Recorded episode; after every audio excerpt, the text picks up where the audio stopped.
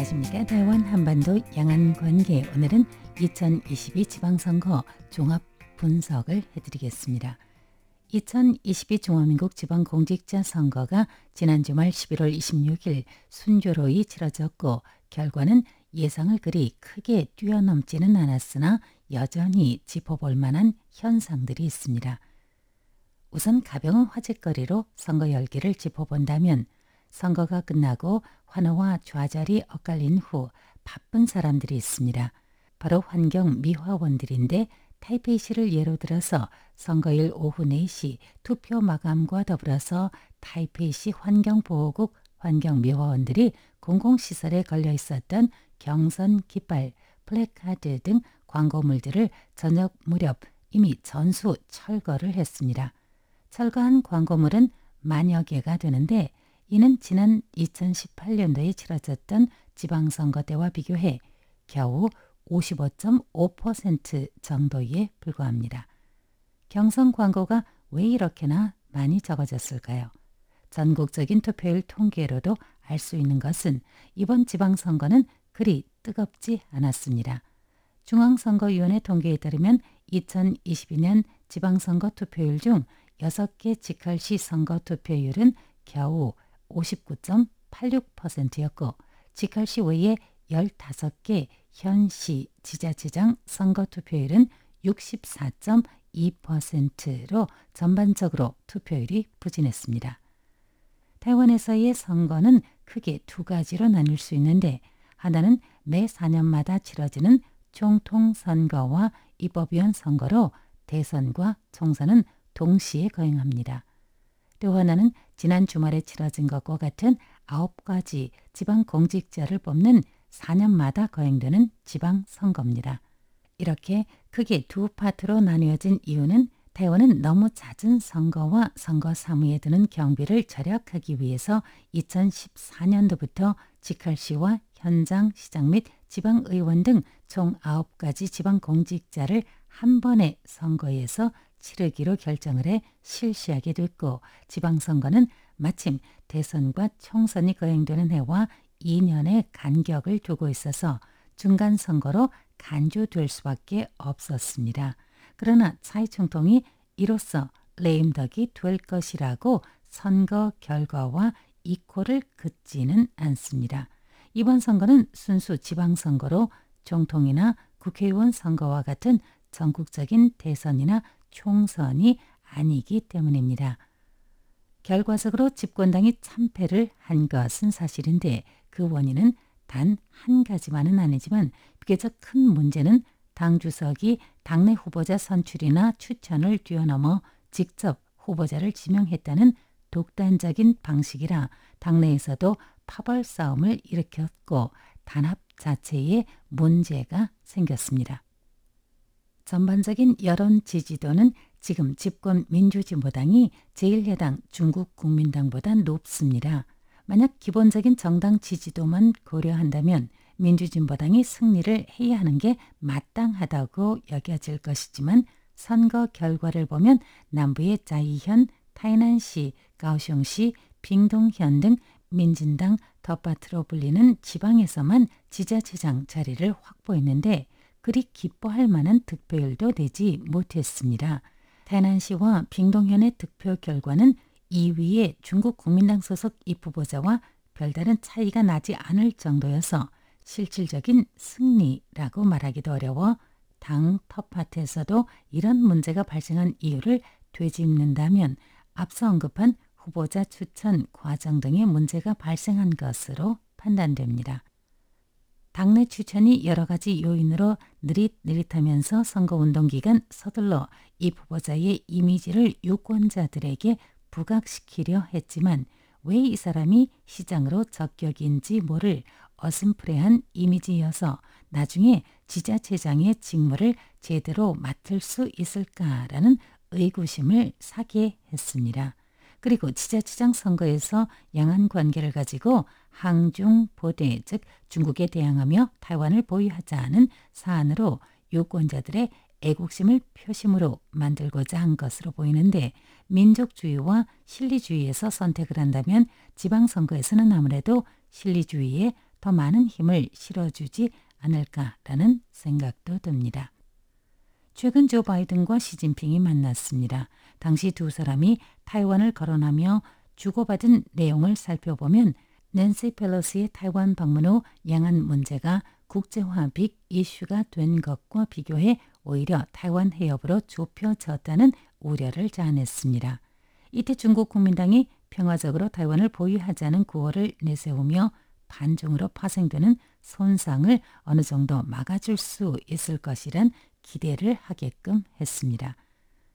지자체장 선거 결과만 보면 중국 국민당이 승리를 거뒀고 여야 양대 정당 틈새에서 제2야당으로 부상한 타이완 민중당은 심지어 유일한 당 추천 지자체장 후보가 전국 최연소 시장 당선인이 됐습니다.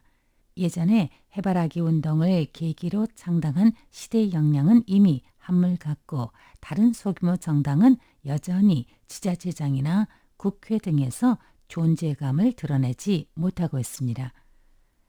정당이 아닌 그저 제3세력이라는 명사를 가지고 본다면 타이페이 시장 선거에서 12인의 이 후보 중 늘 민주진보당의 전수종 후보와 중국 국민당의 장원안 후보와 더불어서 거론됐던 무소속으로 출마한 황산산을 꼽을 수 있습니다. 그녀는 정당 간의 싸움이 지겨운 시민들에게 실리적인 정경과 국회의원 및 부시장들의 경력으로 유권자들에게 새로운 선택권을 선사한 참신한 후보자라는 이미지를 심어줬습니다. 비록 정당 추천도 아니어서 경선 자체가 양대 당과 비교해 열약한 현실에 놓여 있었지만 그 와중에 25.14%의 득표율을 얻었습니다. 정당보다는 후보자 개인을 지지하는 부동표의 최대치가 황산산 후보자에게 몰린 건 아닌가 생각됩니다. 앞서 비록 타이완의 지방선거는 보편적으로 중간 선거라고 여겨지지만 그렇다고 총통이 레임덕에 빠질 것이라고는 생각하지 않는다고 했는데 그래도 이번 선거 결과를 놓고 양대 정당에서는 일단 차기 총통 선거 주제에 대해서 준비 작업에 들어갈 것이라 믿어집니다. 대선은 특히 국가의 안보, 위성, 경제 등등 극히 중요한 부분을 만족해 줄 수 있는 사람을 필요로 하는 선거입니다.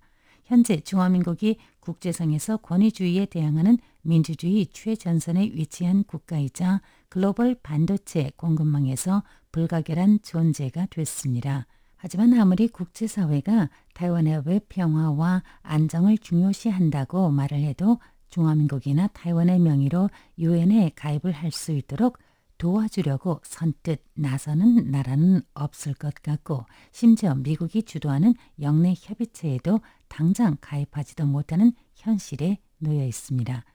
대선 때 민주진보당은 미중 양자택일의 갈림길에서 주저하지 않고 미국의 국제 질서에 발맞출 것이라 믿어지는데 그렇다면 양안 관계를 어떻게 처리해 나갈 것인지가 표심을 얻는 관건이 될 수도 있습니다.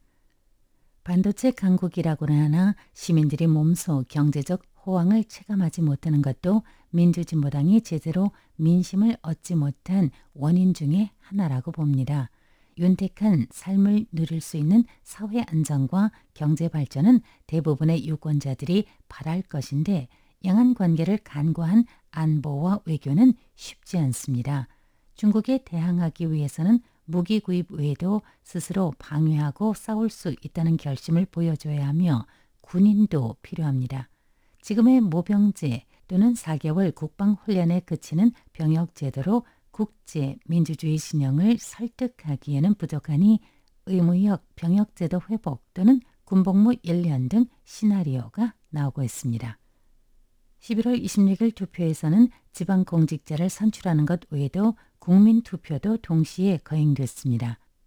지난번에 치러졌던 락토파민 함유 돼지고기 수입과 관련한 사안이 포함됐었던 국민투표의 4개 사안 모두 집권당에 손을 들어줬었으나 이번에는 아니었습니다. 우선 국민투표에 넘긴 사안은 처음으로 헌법 개정과 관련이 있는 것인데 아주 간단하게 말하면 18세 이상 국민에게 투표를 부여한다 라고 인식하면 됩니다.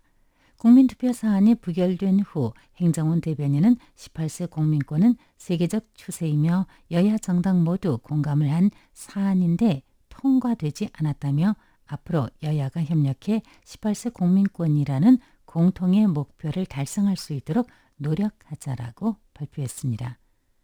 전 세계 민주주의 국가 선거 모두 나이는 젊어지고 여성의 비율이 높아지는 추세라고 봅니다. 태원은 특히 여성 참정자 비율이 높고 당선 비율 역시 상당히 높으며 능력 면에서 남성보다 월등한 여성 정치인이 매우 많습니다. 그리고 연령을 말한다면 이번에 타이페이 시장 당선인은 역대 최연소 타이페이 시장이고 신주시장 당선인은 역대 최초 신주시의 여성시장이자 전국 최연소 시장입니다. 성별이나 나이 때문에 정계에서 홀대한다는 건 반세기 전에나 있을 만한 옛 이야기가 됐습니다.